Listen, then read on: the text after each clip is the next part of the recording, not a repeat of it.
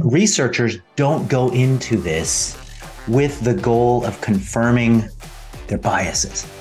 You go into this field to find out, to mess you fuck around, around, and, find, out. Fuck around and find out.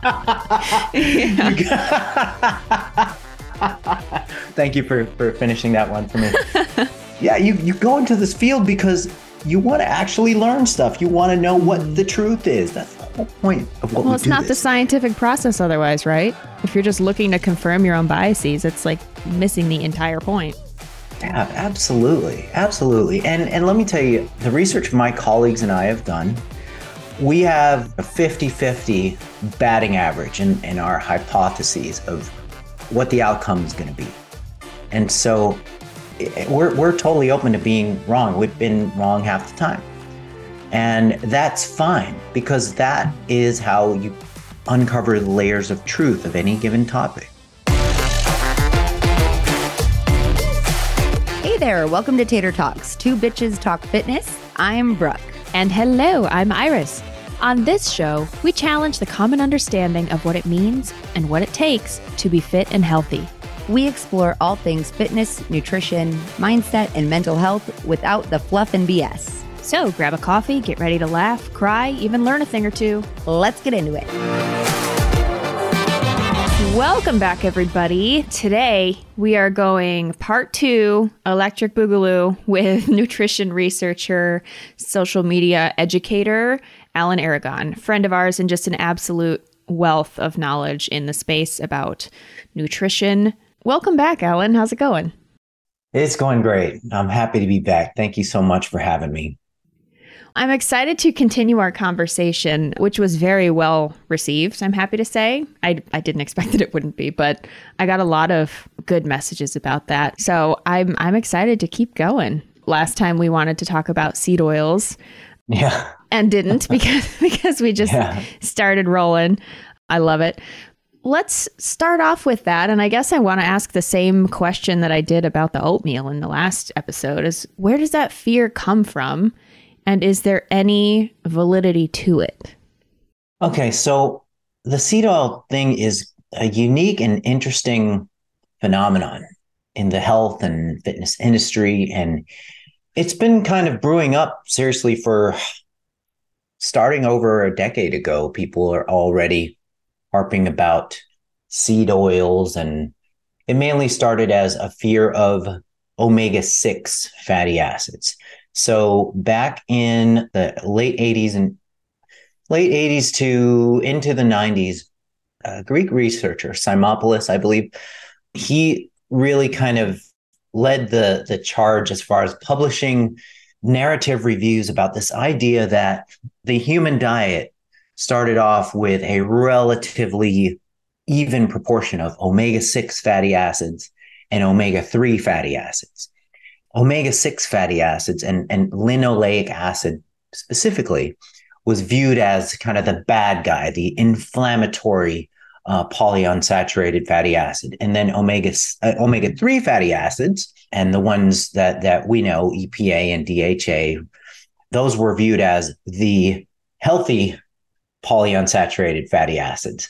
So those were viewed as the anti-inflammatory, hy- hypolipidemic, blood pressure lowering, and cardiovascularly healthy polyunsaturated fatty acids. So the omega 6s were, well, now we know incorrectly viewed as the inflammatory stuff, and then omega 3s were viewed as sort of the, the yang versus the yin. And these are the good guys. And you needed a balance of, of these things one to one. And then it was proposed that compared to our ancestral times, our omega 6 intake has just greatly exceeded what it used to be in terms of proportion. Like people throw out, it should be one to one, but now it's 15 to 25 to one or some, stuff like that, just pretty arbitrary guesses. And so, therefore, the omega 6 thing was really based on was this whole idea is that we're consuming too much omega 6 and not enough omega 3. And therefore, that is what's causing the modern diseases of humanity.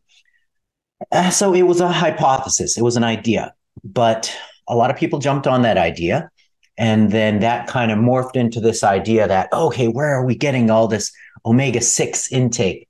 Ah, seed oils. Ah, salad, salad oils, vegetable oils.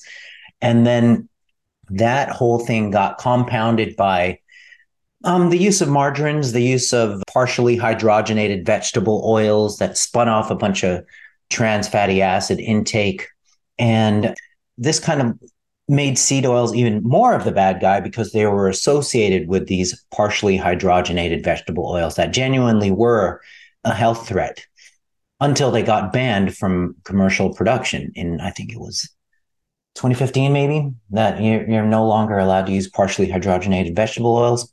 And so that is, in a nutshell, the history of why seed oils are looked at as this bad thing.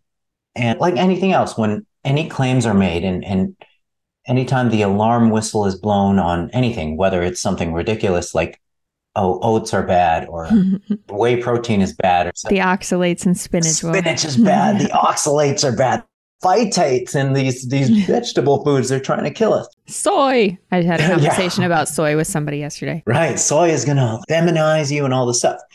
Mm-hmm. So anytime bold claims are made, it's like this. Like I get a lot of messages from people saying, Hey, Alan, I'm trying to convince my friend or my colleague that this, this thing that they think, this thing that they believe, I'm trying to convince them that it's not true. So do you know of any evidence showing that claim X is not true? And I always have to direct people to the idea of, okay, who needs to provide the evidence here? It's the person who's making this wild claim. So the concept of the burden of proof really comes into play here. We can't shift the burden of proof on the person who's who's absorbing this this wild claim. And the burden of proof rests on the shoulders of the person making the wild claim. So, I, I typically tell people just just ask for the evidence. And when you ask for evidence, you want to ask for human research. You want to ask for peer reviewed human research, and then you can kind of take it from there and see what they provide. Because a lot of times people just can't. They'll just grab a YouTube video or they'll grab a, a, a blog entry and then it sort of fails from there because they can't meet your fundamental baseline demand of all right let's take a look at the human research on the subject so applying that to the subject of seed oils we go back to the to the very beginning with the claim that seed oils are bad so that claim seed oils are bad, then you can say, all right, cool. What's what's the evidence? But even in the case of seed oils, you can take things a step more specific because saying seed oils are bad is the equivalent of saying animal foods are bad. Mm-hmm. Or how about this? Or meat is bad. Or dairy is bad. So it, it's the equivalent claim in terms of its vagueness, in terms of its lack of specificity. Which freaking seed oil are you talking about? There's two dozen different seed oils circulating in commercial use. Which seed oil are you talking about? So that's number one. So when you ask the question, okay, seed oils are bad. What seed oil? Almost always, canola oil will be like number one. Like that, that's the knee jerk seed oil that people will say, oh, canola oil. Yeah. Breaking my southern mother in law's heart. on, on a little bit of a side note, I always have to kind of laugh to myself while I'm arguing with somebody about seed oils because I don't use any damn seed oils. I use extra virgin olive oil for all my cooking. Mm-hmm. But I'm not going to deny the body of evidence on on seed oils. And so Okay, so they always say that's canola oil. Yeah, that's the bad one. Or, or they'll say it's canola oil. Yeah, it's inflammatory. It's it's bad for your health. It'll cause like heart disease and and who knows diabetes, metabolic syndrome, all this stuff. And then you simply say, okay, great, that sounds interesting. Can you please cite some human research in support of that? And if you really want to be a pain in the ass, you say, can you cite some peer reviewed human research on that? Because when people say hear the word research, they think that just doing a quick Google search and linking you to right. a freaking article on on on MSN is going to do the trick. So you say peer reviewed human research. Let's have a look. You don't even you don't even. I try to be non adversarial in these discussions. I, I try to say, let's have a look. Let's take a look at it instead of saying, "Ah, oh, I bet you don't have." Oh, let's see what piece of crap you got. I just let's have a look. Let's let's all look at this together. Mm-hmm. Data collection. Oh, they can never do it. right. yeah. So it's it's a canola oil is the perfect example of the folly of saying seed oils are bad because all of the dang research on canola oil shows positive results. It shows favorable results. And not only that, there's a, a meta analysis comparing canola oil with olive oil, with extra virgin olive oil on effects on blood lipids. And lo and behold, canola oil outperforms olive oil on improving blood lipid profile. It's it's kind of a funny thing and people just automatically get frustrated, they get mad, they feel like their ego just got crushed and they feel this cognitive dissonance because they've been believing this whole time that seed oils are bad, seed oils are bad. I was just given the opportunity to educate this guy about seed oil. So I brought up the chief evil seed oil, canola oil, and then lo and behold, it's one of the healthiest possible oils out there per the research. And then what happens from that point is that people pivot to saying, oh, well, psh, screw research. You can't trust science. Mm-hmm. Well, look what we did. We trusted the science, safe and effective with COVID. Look at look what look at that. And then so they're kind of crossing the streams here and they're pivoting to, oh, yeah, well, screw research. And when when you say screw research, then your alternative is hearsay. Your alternative is literally gossip and opinion. And so, of these, let's say they're both evil. Let's say big science is evil. But then, what has more control? What is a higher quality source of information? Big science or big gossip and opinion? One of these guys is actually going to steer you the right way more often than big gossip and big opinion. And and I I had this this conversation uh, on a podcast recently with Max Lugavere. I have been involved with industry funded research, but it's the food industry, it's the supplement industry, it's the protein powder industry. I've been in, involved with research that was funded by industry. I have not been involved with drug industry research. So maybe different industries have different levels of potential shenanigans and potential for getting paid a nice check if you play the shenanigans right. But I can tell you from personal experience, food industry research, getting it funded is a matter of securing funding and then having an a priori agreement that it's hands off. We're going to do this research. You funded it. Thank you very much. We're going to see what the results are. And then you take anywhere from six months to two years to get a study published. You put in hundreds and hundreds of hours. You don't get paid. You, just do the science. when when people say, "Oh, well, you must be paid by by big seed oil," I think that's the most ridiculous thing because the seed oil industry brings in only a fraction of the of the revenues compared to the meat industry compared to the certainly the meat fish poultry and egg industry combined and so if you're going to say, hey, you must be paid by the seed oil industry, then I could just easily say, oh, well, yeah, everybody who has a positive opinion about, let's say, butter fat, uh, butter or beef tallow or lard is being paid by much bigger and much more influential industries. So I know, yeah, I I I, I kind of went off on a bunch of tangents there. No, I love it because people often don't understand how research actually happens. And so it's very easy to say, oh, well, who funded it? They just have an agenda without understanding, like, it's freaking expensive to do any kind of study, especially if you're locking people in a ward, taking them out of their jobs, sometimes making them stay in bed for an extended period of time. sounds great until you get 10 hours in and you're like, end me, please. Right? People don't understand how research happens. Like somebody has to fund it. And you have these agreements, like you mentioned. Great. Thank you. Now go away and let us do what we do.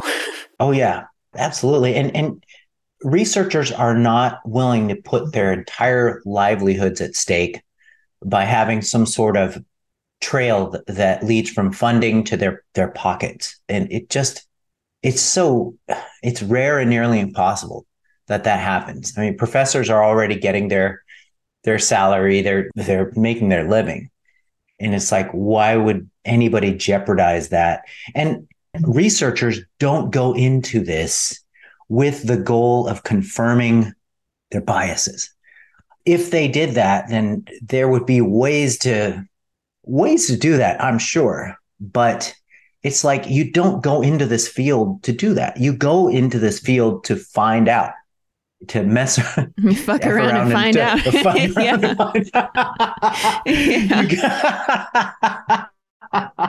Thank you for for finishing that one for me.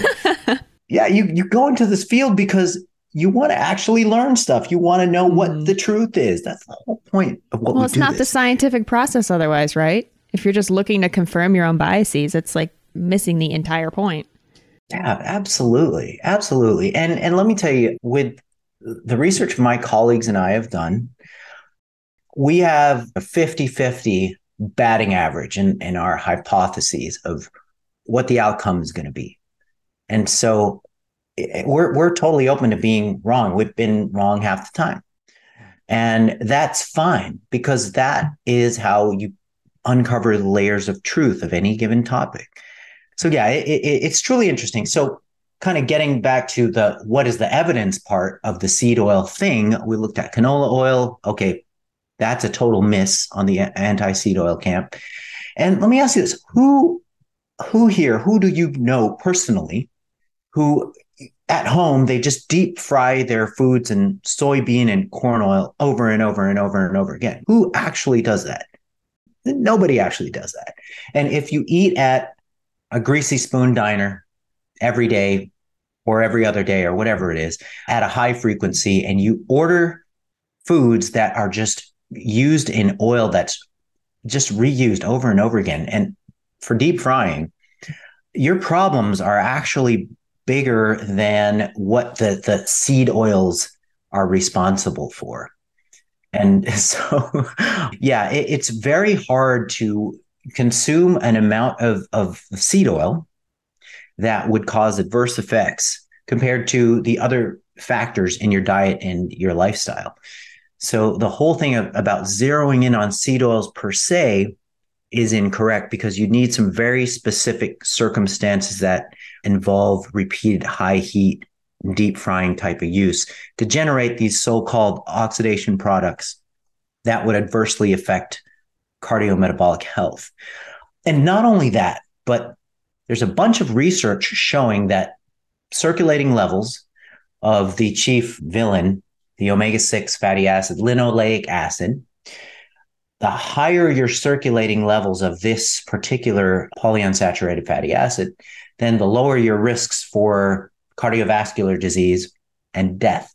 And not only circulating levels of linoleic acid, but tissue levels of linoleic acid were inversely associated with cardiovascular events and mortality. And this has been a consistent finding. So if linoleic acid, the main fatty acid people are concerned with with seed oils, was the bad guy, we wouldn't be seeing this consistent inverse relationship between circulating and tissue levels of it and disease and death. And we also have to ask the question all right, so we get rid of vegetable oils, all right? PUFA's bad, whatever. Seed oil's bad.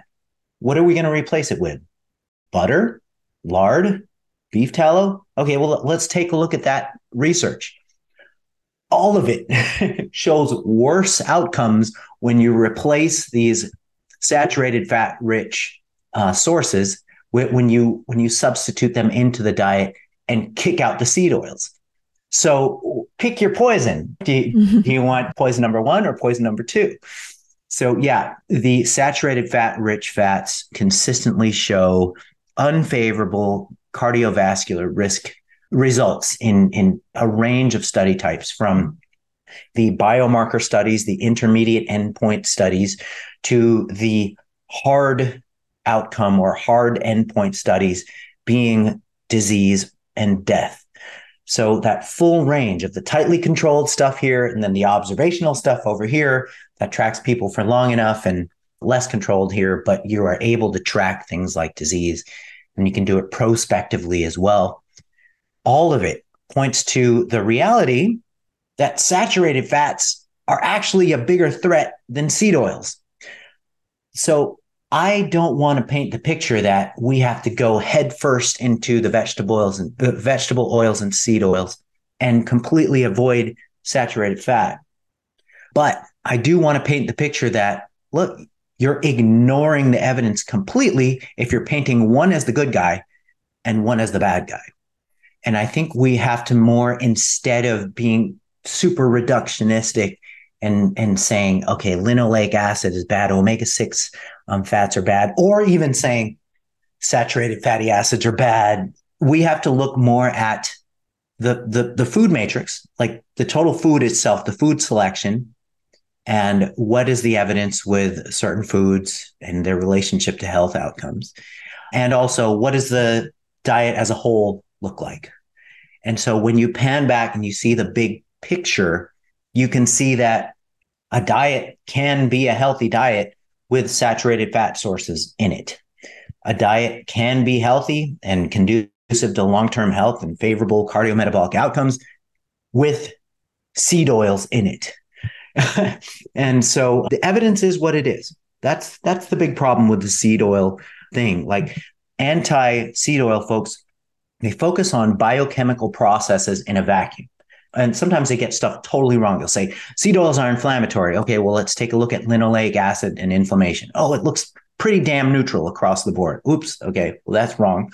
Or or they'll they'll say that these oxidation products, so these lipid peroxides, these OXLAMs, that that happens when you have these polyunsaturated fatty acids. They're they're susceptible to oxidation, oxidation, oxidation.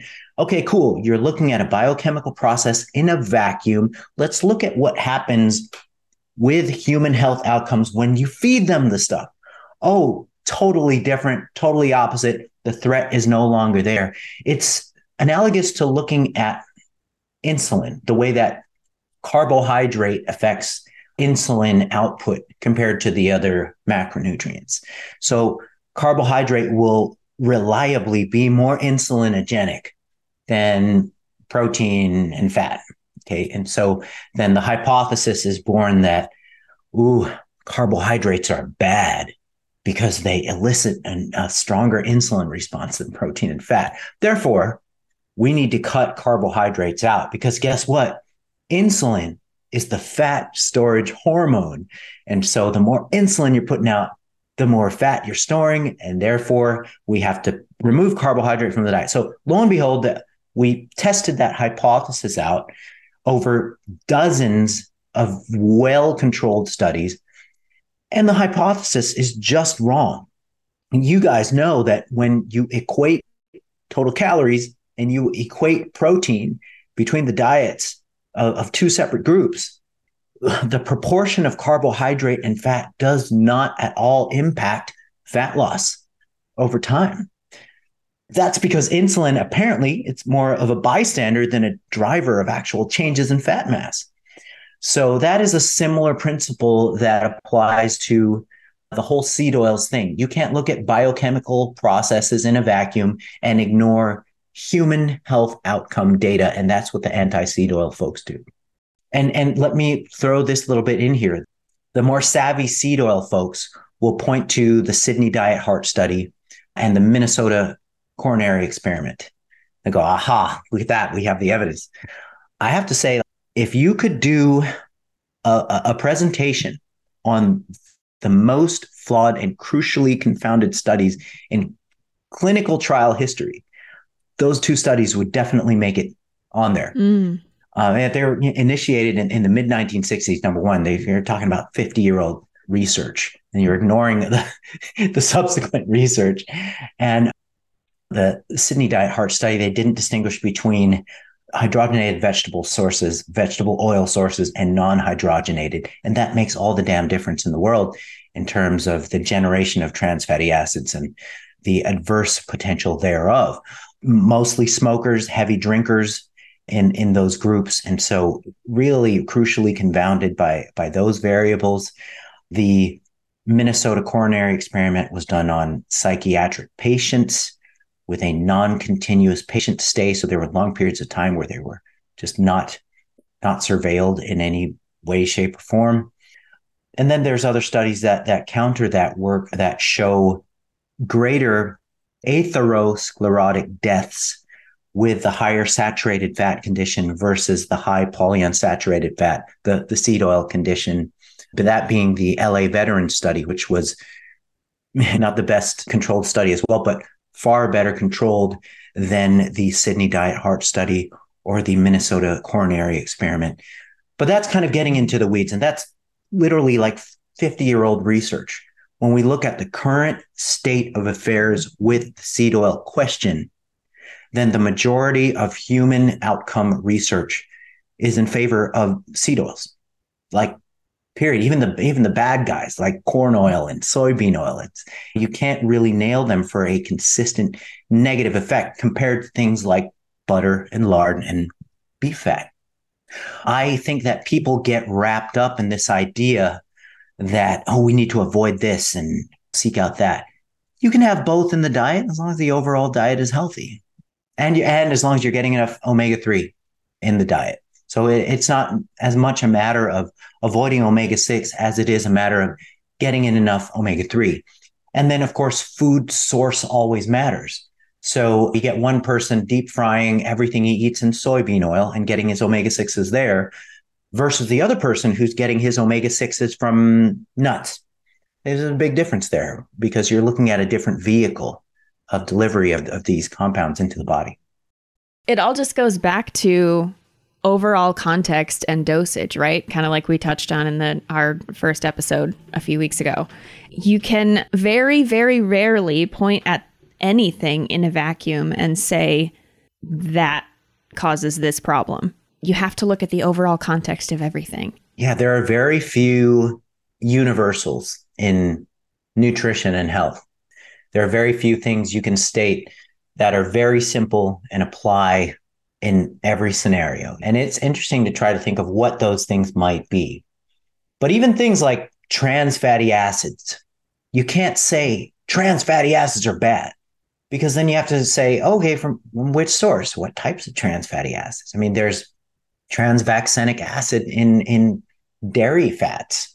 Mm-hmm. And uh, certain dairy foods, full fat dairy foods, show neutral to positive effects on, on a range of health outcomes in humans. So, and they've got trans fatty acids. So you have to distinguish between these industrially derived trans fatty acids versus the naturally occurring fatty acids and, things like dairy foods. But going back to what are the universals we can point to that you can say in nutrition? There's, I don't know, there may be like three things you can say in a blanket way. One of the things that that that you can say is consume you have to consume enough protein. Don't don't go too low on protein. It's kind of hard to go too high with protein because that's sort of a self-limiting thing. Most people can't can't even eat a gram of protein per pound of body weight a day if they tried, and a lot of people try, and it's just tough to do because protein is satiating and it's kind of expensive, and, and people don't necessarily want to go through paces to try to hit such high protein levels. So, a universal thing consume enough protein.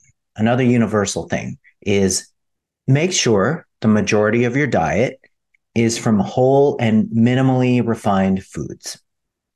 Make sure only a, uh, only a minority of your diet is from, in quotes, ultra processed, hyper palatable junk foods. There is an interesting argument surrounding ultra processed foods because some of them are not unhealthy. And so a highly, in quotes, processed food would be protein powder. And you know what? 95% of the research on protein powders shows stunningly beautiful effects for, for humans. And so that would kind of be the exception. But then you look at the carbohydrate world. Well, yeah, unless you're a competitive athlete doing some intra exercise carbohydrate intake, then you're much better off. The less refined your carbohydrate sources, the better. And then another another universal for for nutrition. Make sure you cover your essential nutrient needs. And the more you can do that with food, the better. But supplementation is just fine in, in a number of cases if you're not meeting your essential nutrient needs with food. And uh, there's not a whole lot more universal stuff. Ah, properly fuel your athletic goals macronutritionally. Otherwise, you're not going to hit those goals. So it's very tough to think of the universals in nutrition. And I may be missing one or two more, but yeah, that's about it. Everything else you have to ask, okay, what are we talking about here? What's the dose? What's the context? And then take it from there. Mm-hmm.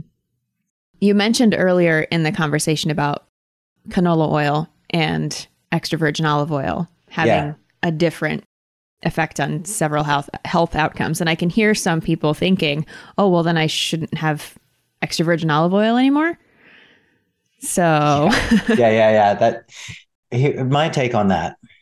Just because something shows a a in quotes a significantly better result then we're we're talking about statistical significance, and there can be a difference between statistical significance and practical significance or real world relevance. And so, with the modestly more favorable effects of canola oil on blood lipid profile versus extra virgin olive oil, it can also be argued that, well, there's other benefits of extra virgin olive oil that are related to their antioxidant polyphenol content. And so it's possible that extra virgin olive oil may have a more positive effect on mitigating oxidative stress if, when you compare it to canola oil. So they both have their strengths and limitations. Canola oil shows these slightly more favorable effects on blood lipids, probably because it, it, it has a uh, maybe, maybe a more ideal profile of fatty acid types that it's composed of. So canola oil is kind of special in that it does have a significantly larger proportion of omega 3 fatty acids than the other vegetable oils. And so that might be the source of uh, its benefit. But there are other aspects to extra virgin olive oil that also show benefits in different ways. So yeah, and and I I personally love extra virgin olive oil. I love the taste of it. I love the way it makes foods taste, and um, I just kind of like the it, it's rooted.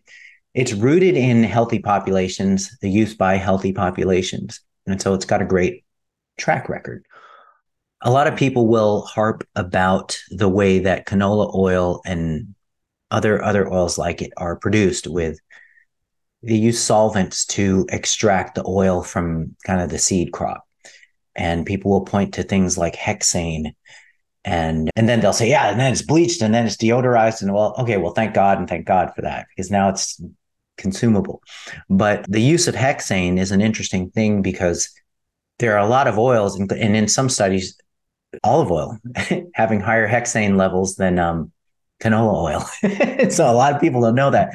But the thing is these hexane levels that are detected are well below the these sort of upper safe thresholds that are established by by the health agencies. So they're minuscule amounts, and you would have to drink literally gallons of these oils a day to absorb the the hexane levels that are deemed even re- remotely threatening to human health.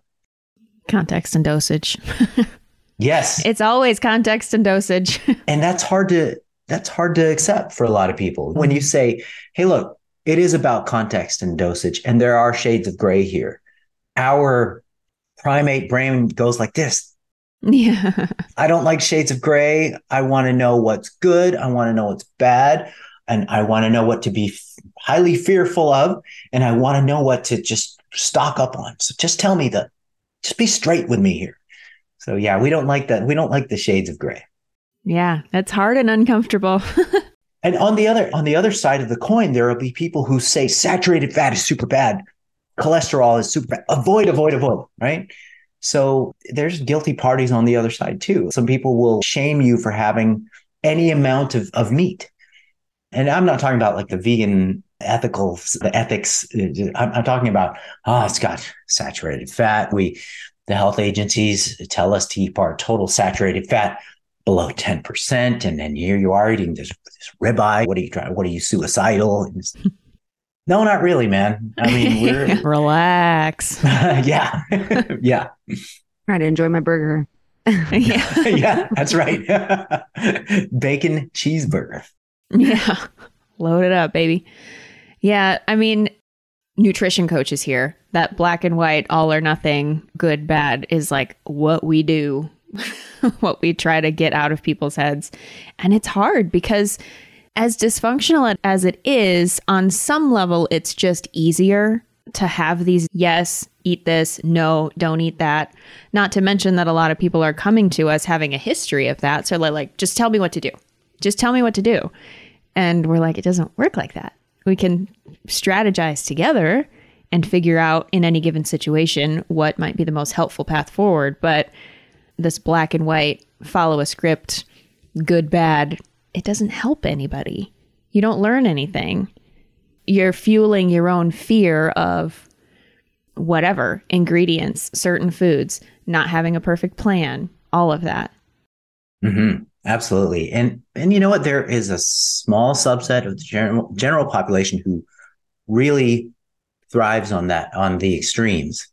Mm-hmm. And coincidentally, they happen to be some of the loudest, squeakiest wheels out there uh, on both sides of, of the spectrum. You got the militant carnivores on one side and, and militant vegans on the other side. And yeah, they, they're definitely the, the loudest. Mm-hmm. Jumping like way back again, back into the conversation, we've talked about human research, human studies, and we also know that there's a lot of research done on mice. I'm wondering if you could speak to that a little bit because I've had conversations even recently with people are like, well, why bother with that if what we actually want is human research? And what is the merit of the mice studies? Mm-hmm. Rodent studies are often called preclinical studies because they are a step in the process towards human studies. Feelings and, and ethics aside, oftentimes animal studies are used to create hypothesis generating data. So before experiments are done with humans, the animals are are they're put on the they're put on the the chopping block first in order to see whether there's going to be an effect or not. Okay, if there's an effect, then we move on to humans. This is the way that the drug industry works. So preclinical studies can go on for years before they find a drug that actually has the potential for effect in humans. So we're finding out what might have biological plausibility in humans. And so, in essence, the rodent research is necessary to find biological plausibility w- while kind of sidestepping kind of the ethical pitfalls of, of just using humans from the outset. So that's one one way to look at rodent research. But either way, animal research is hypothesis generating until the findings are corroborated in humans. And there's other little things like the advantages of using rodents versus using humans in research. So the pros of rodent research is that it's usually more tightly controlled than human research because you can control and, and, and manipulate. You can lock a rodent in a room. Yeah. Yeah. I mean, it sounds, it sounds cruel, but I mean, you can impose whatever on, on earth uh, experimental treatments on on the rodents and you can keep a more watchful eye on them with humans humans gone human basically and unless you're surveilling them 24 hours then compliance is going to tend to be iffy. The pros is that rodent research is more tightly controlled than human research. The cons are that rodent physiology in a lot of ways, and, and especially with macronutrient metabolism, is drastically different from human physiology. And this is why rodent data is always going to be looked at as hypothesis generating. Because, for example, there is a an impressive body of research done on rodents where you put them on zero carb diets or ketogenic diets, and you'll see an explosion of visceral fat gain, of fatty fatty liver. You'll see ectopic fat gain. You'll see insulin resistance occur, and these sort of things that happen in rodents that just don't happen in humans when you throw humans on a zero carb or mm-hmm. a ketogenic diet. And they try to find out, well, what's what's possibly the mechanism of this stuff and the hypothesis, or some some people hypothesize anyway, that rodents have a different what's called the liver X receptor. So if you do a PubMed search on rodents versus humans, liver X receptor, you'll see distinctly different metabolic outcomes as a result of stimulating or challenging the liver X receptor with various nutrients. And so it's very different in rodents and humans at a very fundamental level of macronutrient physiology. And so with the liver X receptor having a very profound influence on carbohydrate and fat metabolism, and to a degree, amino acid metabolism, then you're going to end up with very highly unreliable or v- with very low generalizability with rodent results to humans. And uh, that's just the reality of the matter. But there's enough potential similarities physiologically between rodents and humans that we can test drugs on, on rodents and see if there's any promise there to test them out on humans.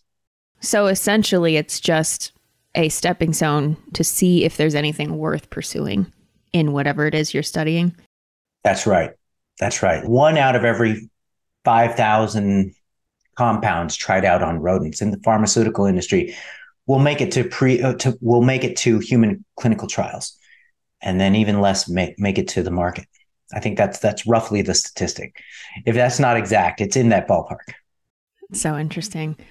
Well, I know we're coming up on the end of our time. I feel like we could just keep going, but I know we have. Heck, heck yeah, we covered like two things. yeah, you, you, guys, you guys allowed me to ramble. yeah, I'm always here for an Alan ramble. Once again, tell everybody where they can find you, follow you, join your research review.